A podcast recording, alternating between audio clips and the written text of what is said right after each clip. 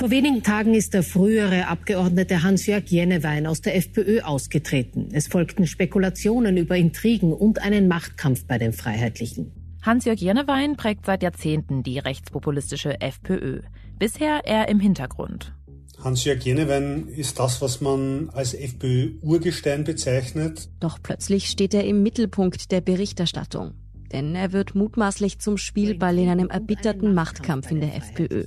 In der vergangenen Nacht dürfte Jenewein einen Suizidversuch unternommen haben. Alles beginnt mit einer anonymen Anzeige gegen Spitzenpolitiker der Freiheitlichen, die offenbar aus der Partei selbst kommt. Die Wiener FPÖ sieht sich mit einer Anzeige konfrontiert, die von Ex-FPÖ-Politiker Hans-Jörg Jenewein stammen könnte. Bei dieser Anzeige handelt es sich um abstruse Vorwürfe, die schon längst widerlegt und großteils eingestellt seien, so die FPÖ. Inhaltlich geht es in dieser anonymen Anzeige im Wesentlichen um den Missbrauch von Fördermitteln über freiheitliche Vereine. Die Vorwürfe richten sich gegen die Granten der Wiener FPÖ und den ehemaligen Vizekanzler und Ex-FPÖ-Chef Heinz-Christian Strache. Jetzt wird bekannt, Ermittler haben einen Entwurf dieser Anzeige bei Jennewein gefunden. Sie gehen davon aus, dass er sie anonym eingebracht hat. Doch in der Partei zweifeln viele daran, dass Jennewein allein hinter der Anzeige steckt. Herbert Kickel hatte schon von Anfang an große Bestrebungen, auch innerhalb der Partei quasi aufzuräumen mit den strachetreuen Anhängern. Wollte der heutige FPÖ-Chef Herbert Kickel unliebsame Parteikollegen loswerden und hat dafür einen Intimus die anonyme Anzeige erstellen lassen? Einen alten Parteifreund, den er jetzt ebenfalls fallen lässt. In der Praxis hat das geheißen, dass Hans-Jörg Genewein daraufhin suspendiert wurde und auch aus der Partei ausgetreten ist. Ist Hans-Jörg Jennewein zum Bauernopfer in einem skrupellosen Machtkampf innerhalb der Freiheitlichen Partei geworden? Machtkämpfe und Rivalitäten in der FPÖ gibt es schon seit Jahrzehnten und zwar dann doch mehr als in anderen Parteien. Jenewein wurde von allen fallen gelassen und da gab es mit Sicherheit auch eine sehr starke persönliche Enttäuschung. Ich bin Lucia Heisterkamp vom Spiegel. Und ich bin Antonia Raut vom Standard. In dieser Folge von Inside Austria blicken wir auf den Machtkampf in der FPÖ. Wir rekonstruieren die Ereignisse der vergangenen Woche und erklären, wie eine anonyme Anzeige und ein Suizidversuch ein Schlaglicht auf die parteiinternen Intrigen bei den Freiheitlichen werfen. Wir fragen, welche Rolle Parteichef Herbert Kickel dabei spielt und ob ihm die Causa womöglich noch gefährlich werden könnte.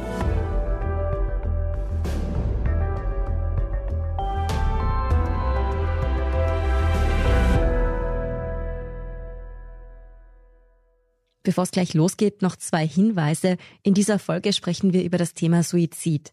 Falls Sie sich in einer schwierigen Situation oder Krise befinden, Hilfsangebote finden Sie in den Show Notes. Außerdem geht es wieder mal um schwere strafrechtliche Vorwürfe. Für alle genannten Personen gilt die Unschuldsvermutung.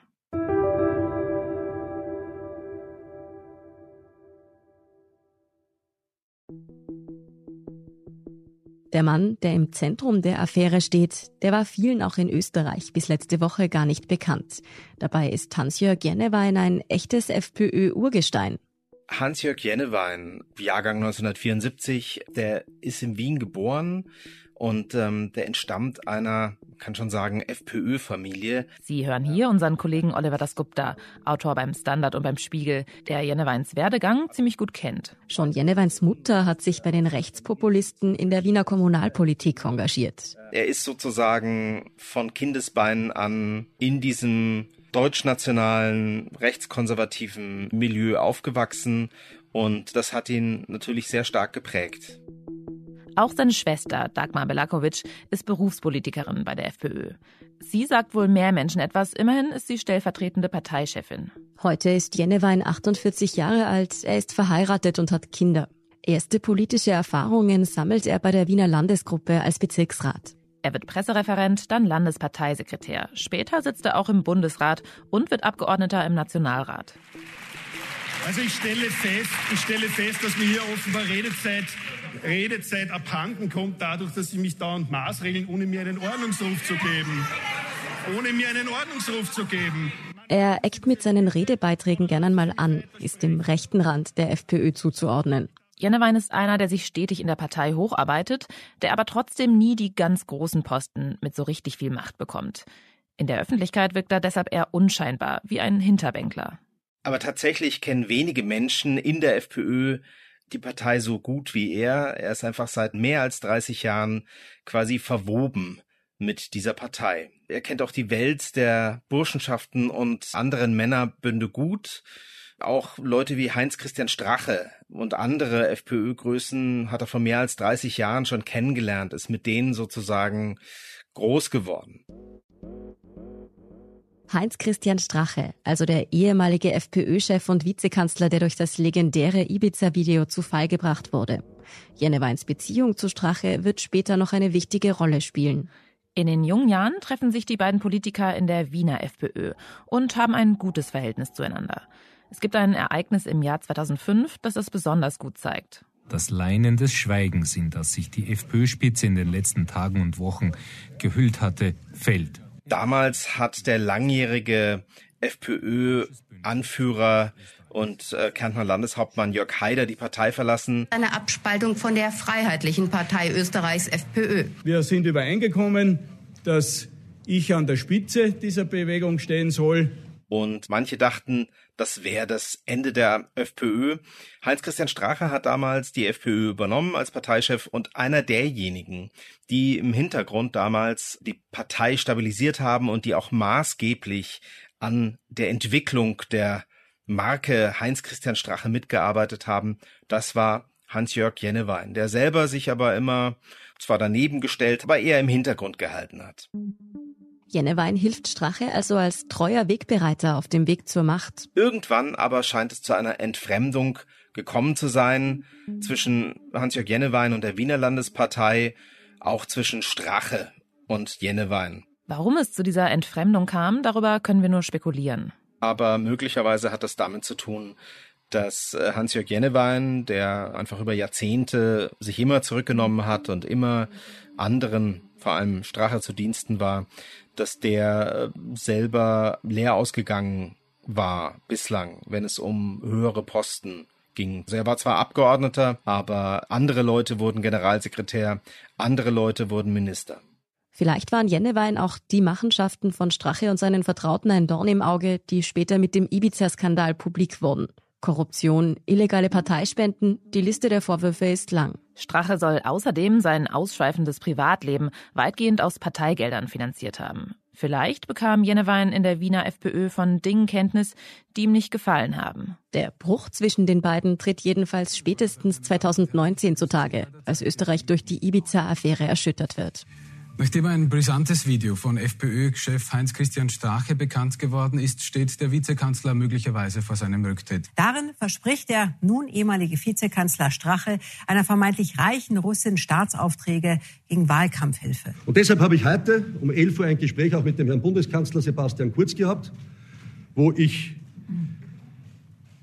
meinen Rücktritt von der Funktion des Vizekanzlers der Republik Österreich angeboten habe und er diese Entscheidung annehmen wird. Strache hat damals alle Ämter abgegeben, musste dann schließlich die Partei ganz verlassen. Und Jennewein hat in dieser Zeit klar auch nach innen und nach außen signalisiert, ich stehe fest an der Seite des neuen starken Mannes in der Partei. Und der neue starke Mann in der FPÖ, das ist der hier. Man muss sich entscheiden. Freiheit oder Knechtschaft. Man muss sich entscheiden. Arbeit oder Abhängigkeit. Und wir müssen uns entscheiden, Lebensfreude oder Panikmodus bis zum Sankt Nimmerleinstag. Herbert Kickel, unter Strache Innenminister und nach dessen Sturz nun Parteivorsitzender der Freiheitlichen. Und Kickel hat in seiner Partei den Ruf eines gnadenlosen Machtspielers. Während Jörg Haider und auch Strache verehrt wurden, geliebt wurden, ist das bei Herbert Kickel anders. Kickel wird nicht geliebt, äh, Kickel wird eher gefürchtet. Und Kickel ist auch eher so ein, ich sag jetzt mal Einzelgänger, er ist sehr misstrauisch und er schart tatsächlich nur einen ganz kleinen Kreis um sich und dazu gehörte bis vor kurzem Hans-Jörg Jennewein. Und das macht die aktuelle Affäre so brisant.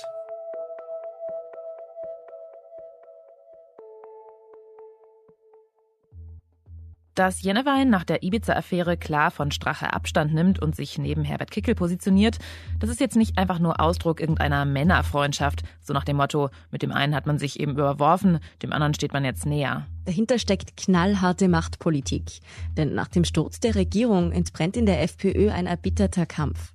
Herbert Kickel, der damals Innenminister war und dann quasi auch aus der Regierung geflogen ist, hatte schon von Anfang an große Bestrebungen, auch innerhalb der Partei quasi aufzuräumen mit den Strache-treuen Anhängern und mit den Leuten, die dem Strache sehr nahe stehen. Das ist unsere Kollegin Sandra Schieder, die seit kurzem das Innenpolitikressort des Standard verstärkt. Zuvor hat sie mehrere Jahre für die Kronenzeitung geschrieben. Und sie kennt sich besonders gut bei FPÖ-Themen aus. Und da befindet sich natürlich in der Wiener FPÖ das Epizentrum dieser strachetreuen Anhänger. Und da hat sich schon der Konflikt entsponnen. Denn das heimlich aufgenommene Ibiza-Video löst bekanntlich jede Menge Ermittlungen gegen Strache und sein Umfeld aus. Wenn Sie die genauen Hintergründe noch nicht kennen, empfehlen wir Ihnen unsere Inside Austria-Folge zum Ibiza-Skandal. Jedenfalls hatte Kickel als neuer Chef ein Interesse, sich und seine Partei möglichst von Strache und seinen Leuten zu distanzieren. Wer mit Strache zu eng verbandelt war, stellt in den Augen des neuen Parteichefs eine Gefahr dar. Und da war die damals noch mächtige Wiener Landesgruppe ihm ein Dorn im Auge. Und da dürfte es Bemühungen gegeben haben, da die Führungsspitze auszutauschen. Was nicht gelungen ist. Dazu muss man sagen, Rivalitäten sind in der FPÖ eigentlich nichts Ungewöhnliches. In der FPÖ, da kracht es schon lauter als in anderen Parteien, wo natürlich auch verschiedene Personen und Strömungen miteinander ringen. Aber dieser Machtkampf rund um Kickel, der hat es in sich. Und er spitzt sich später im Zuge der Corona-Pandemie weiter zu. Denn viele in der Freiheitlichen Partei tragen auch dessen, man muss es so sagen, ziemlich abgedrehten Corona-Kurs nicht mit. Dieser Impfzwang, der macht alle zu Opfern. Alle. Zuerst einmal die Ungeimpften und dann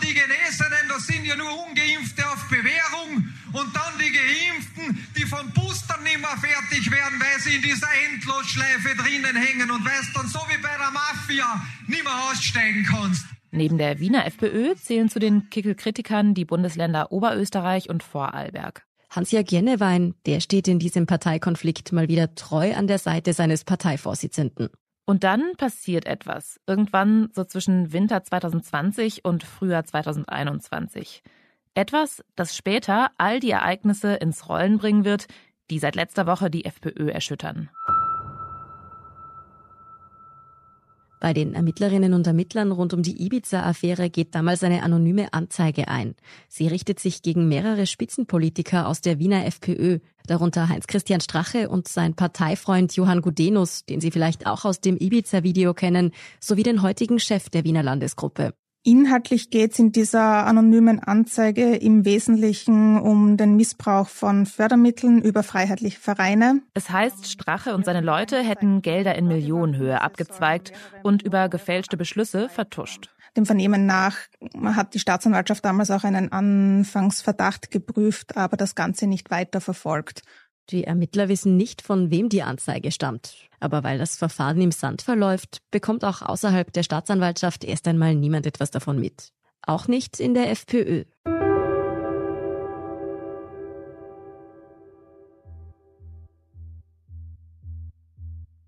Monate später, im Herbst 2021, wird Hans-Jörg Jennewein eines Tages beim Wocheneinkauf in Wien von mehreren Polizisten aufgehalten. Die Beamten haben eine Anordnung für eine Hausdurchsuchung dabei. Kurze Zeit später werden in seiner Wohnung Smartphones und Laptops beschlagnahmt. Diese Razzia hängt mit einem völlig anderen Ermittlungsstrang zusammen, über den wir hier im Podcast auch schon berichtet haben. Der Skandal im österreichischen Geheimdienst, wo abtrünnige Verfassungsschützer geheime Informationen weitergegeben haben sollen, mutmaßlich gegen Geld.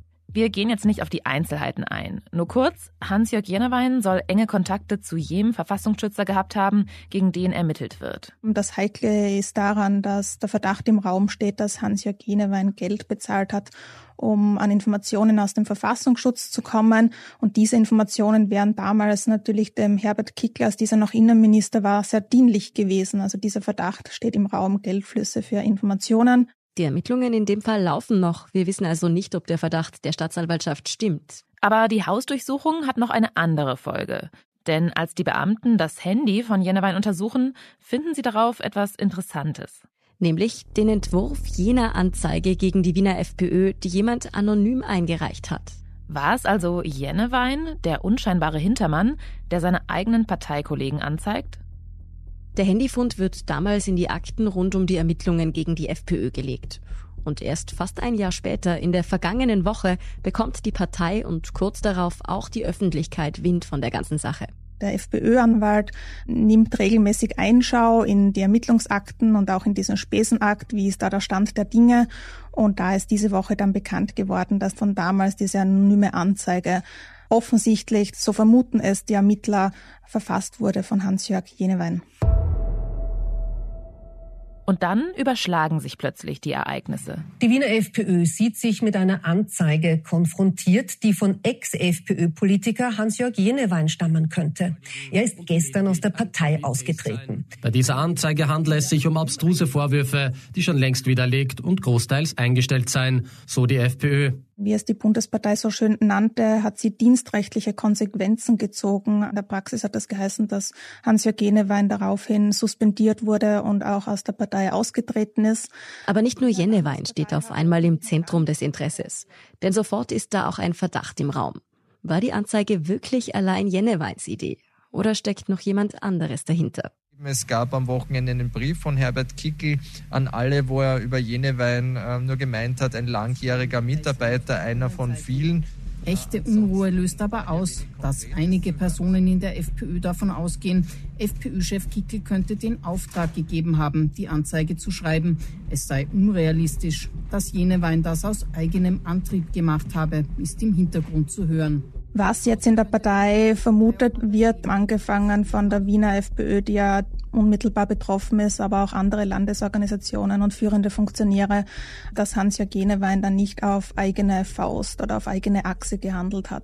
Weil bislang war quasi, hatte ja Hans-Jörg Genewein immer den Ruf Kickels Mann fürs Grobe zu sein. War die anonyme Anzeige also ein Befehl von ganz oben?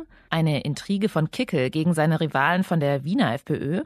Das ist die große Frage. Also da gibt es jetzt keinen Beweis dafür, dass Herbert Kickel da dahinter steckt. Aber das ist jetzt wirklich die große Frage, die viele in der Partei auch beschäftigt und weswegen auch nach Aufklärung gerufen wird. Herbert Kickel, der weist sofort alle Anschuldigungen von sich. Und sagt, dass ihm dieser Sachverhalt auch völlig neu war und indem er Hans-Jörg Jenewein auch suspendiert hat und Hans-Jörg Jenewein auch aus der Partei ausgetreten ist, distanziert er sich auch ganz klar von seinem einstigen Vertrauensmann.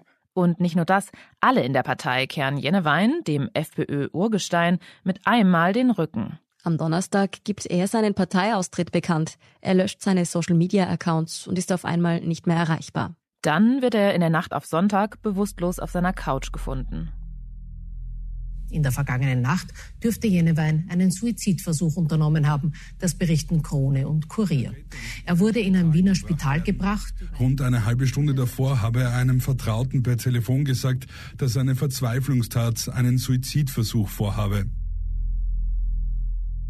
Ich hatte selbst Dienst am Wochenende und habe das mehr oder weniger live miterlebt. Sie hören hier unseren Kollegen Michael Völker. Er leitet beim Standard das Innenpolitikressort. Er hat die Berichterstattung rund um Jenneweins Suizidversuch genau verfolgt und sieht die ziemlich kritisch. Da hat sich der Boulevard in seiner ganzen Hässlichkeit entfaltet. Das war jedenfalls kein Ruhmesblatt für die Medienbranche. Zunächst machen Sonntagnachmittag jede Menge Falschmeldungen die Runde. Angeblich liege Jenewein im Krankenhaus und würde um sein Leben kämpfen. Er hätte einen Abschiedsbrief verfasst. Das wurde dann sehr zögerlich nach und nach von den Medien geändert und angepasst. Auch Jenevens Schwester, die Abgeordnete und stellvertretende Parteichefin Dagmar Belakovic, stellte klar, dass ihr Bruder weder im Koma liege, noch dass es einen Abschiedsbrief gebe. Dazu muss man wissen, wenn Medien über mutmaßliche Suizidversuche berichten, dann ist das immer eine heikle Sache, weil die Gefahr besteht, dass die Berichterstattung Nachahmungstaten mit sich zieht. Und man greift natürlich auch tief in die Privatsphäre einer Person ein. Dass wir jetzt trotzdem darüber sprechen, das hängt damit zusammen, dass das Ganze politisch so brisant ist. Denn auch wenn wir natürlich nicht wissen können, was genau in Jenewein vorging, dann ist doch relativ naheliegend, dass seine Verzweiflungstat mit den Vorgängen in seiner Partei zusammenhängt. Jenewein wurde von allen fallen gelassen und da gab es mit Sicherheit auch eine sehr starke persönliche Enttäuschung. Da kommen möglicherweise noch existenzielle Ängste dazu. Jenewein war immer Politiker und oder im Politikumfeld tätig. Wenn dich deine Partei dann mehr oder weniger rausschmeißt, da kann man schon verzweifelt sein. Glücklicherweise hat Jenewein den Suizidversuch überlebt. Nach allem, was wir wissen, geht es ihm den Umständen entsprechend gut. Er hat sich in der Öffentlichkeit noch nicht zu Wort gemeldet, aber er reagiert bereits auf Kontaktaufnahme und beantwortet Nachrichten. Aber der Fall dürfte damit lange nicht abgehandelt sein. Denn Jeneweins Suizidversuch ist auf gewisse Weise die tragische Eskalation eines schmutzigen Machtkampfs in der FPÖ. Jenewein ist das Bauernopfer, könnte man sagen. Da gab es wohl auch einen Loyalitätskonflikt. Also als klar wurde, dass die anonymen Anzeigen oder die anonyme Anzeige gegen Parteifreunde wohl von ihm stammen, von Jenewein, musste man sich von ihm trennen. Da gibt es natürlich die Spekulationen, wie viel Kickel davon wusste. Wir haben das angesprochen. Es ist nicht sehr glaubhaft und auch nicht logisch anzunehmen, dass Jenewein hier auf eigene Faust gehandelt hat. Aber weil Macht in der FPÖ über Loyalität steht, ließen alle in der Partei, selbst jahrelange Wegbegleiter, Jenewein fallen wie eine heiße Kartoffel. Und seine Schwester, die ja auch eine führende Position in der Partei hat, konnte jedenfalls auch nichts dagegen halten. Der Fall Jennewein zeigt die hässlichste Seite der Politik. Da gibt es sehr starke politische Interessen, die immer auch von persönlichen Motiven der handelnden Personen überlagert sind. Und am Ende geht es um Macht. Wer übt sie aus? Wer setzt sich durch? Und Jenewein ist in diesem Spiel jedenfalls übrig geblieben. Dass diese unschöne Seite in der FPÖ besonders stark ausgeprägt ist, das machen einige Reaktionen auf Jeneweins Suizidversuch deutlich. Heinz-Christian Strache, der zwar nicht mehr FPÖ-Mitglied ist, aber ja lange deren Chef und immerhin Teil der ganzen Affäre war, der veröffentlichte auf Facebook einen Post. Indem er Jenewein quasi vorwarf, sich durch Suizid aus der Affäre und aus der Verantwortung zu ziehen und der behördlichen Verfolgung entkommen zu wollen. Also noch weniger Empathie geht wohl kaum. Überwiegend ist in der FPÖ aber das Entsetzen über den Vorfall schon groß.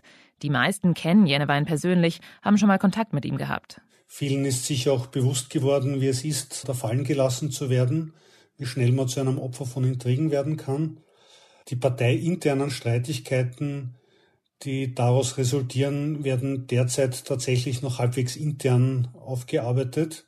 FPÖ-Chef Kickel versucht unterdessen bereits, die Causa in seinem Sinne umzuinterpretieren. In einem Video spricht er dem Ex-Parteifreund zwar sein Mitgefühl aus, er schießt sich dann aber auf die Fehltritte der Medien ein. Nicht erst in den letzten Tagen frage ich mich, wo ist eigentlich das journalistische Ehrgefühl? Das persönliche Leid eines Menschen, in diesem Fall von Hans-Jörg Jenewein, wird schamlos öffentlich ausgeschlachtet. Die Schelte an sich, so muss man als Medienvertreter selbstkritisch sagen, ist nicht ganz ohne Berechtigung. Aber intern dürfte die Angelegenheit ein schweres Beben in der Partei auslösen.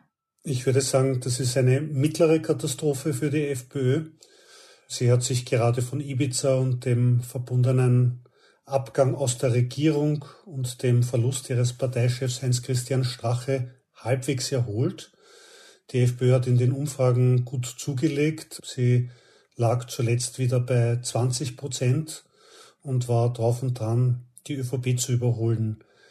Wenn da jetzt solche parteiinternen Intrigen und Machtkämpfe verbunden auch mit einer solchen persönlichen Tragödie in der Öffentlichkeit breitgetreten werden, ist das natürlich Gift für die Partei.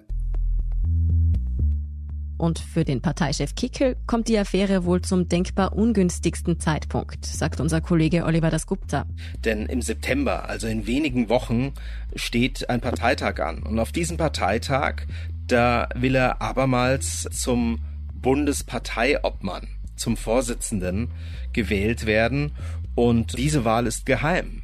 Das heißt, dort kann es schon sein, dass es möglicherweise den Versuch gibt, jemand anderen ins Rennen zu schicken und Kickel zu stürzen. Oder aber, das wäre sozusagen die Variante, dass er nur mit einem blauen Auge davonkommt, dass er ein ziemlich schlechtes Ergebnis bekommt bei der Wahl zum Vorsitzenden. Was jetzt genau innerhalb der FPÖ passiert, das lässt sich jedenfalls schwer vorhersehen. Natürlich können solche Dinge eine massive Eigendynamik entwickeln. Derzeit schaut es aber so aus, als würde diese Thematik jetzt nicht zum Sturz des Parteichefs führen. Was man schon sicher sagen kann, ist, dass die Lage, in der sich Herbert Kickl aktuell befindet, sicher die schwierigste ist seit Übernahme seiner Obmannschaft im Juni 2021 und er da sicher intern jetzt massiv unter Druck steht, die Dinge auch aufzuklären. Denn es stehen demnächst auch mehrere wichtige Wahlen in Österreich an. Im Bundesland Tirol wird im September gewählt. Anschließend findet die Bundespräsidentenwahl statt. Dort tritt äh, mit Walter Rosenkranz auch ein FPÖ-Kandidat an. Und Anfang des kommenden Jahres wählt dann das sehr wichtige, bevölkerungsreiche Bundesland Niederösterreich. All das, sagt Michael Völker, könnte sich auch auf die Lage der Partei im Vorfeld der nächsten Nationalratswahlen auswirken. Und es wird jetzt sehr an der FPÖ selbst liegen, wie laut oder wie still sie diese Affären aufarbeiten kann und wie sie diesen Machtkampf in der Öffentlichkeit darstellt. Insgesamt ist diese Affäre Jennewein, wenn man das so bezeichnen kann, aber jedenfalls ein schwerer Rückschlag für die FPÖ. Wir halten noch einmal fest. Der FPÖ-Parteichef beauftragt mutmaßlich seinen Handlanger Jennewein, eine anonyme Anzeige gegen die Wiener FPÖ einzureichen, um damit seine parteiinternen Rivalen zu schwächen, so die Theorie. Jennewein folgt als treuer Hintermann dem Befehl und wird dann, als die ganze Sache auffliegt, eiskalt von Kickel fallen gelassen. Es bleibt das Bild eines gnadenlosen Machtkampfs, bei dem Eigeninteressen über Loyalität und politischen Inhalten stehen der wohl zuallererst Jennewein, aber auch der FPÖ selbst massiv geschadet hat. Wie sehr, das dürften wohl spätestens die Ausgänge der bevorstehenden Wahlen zeigen.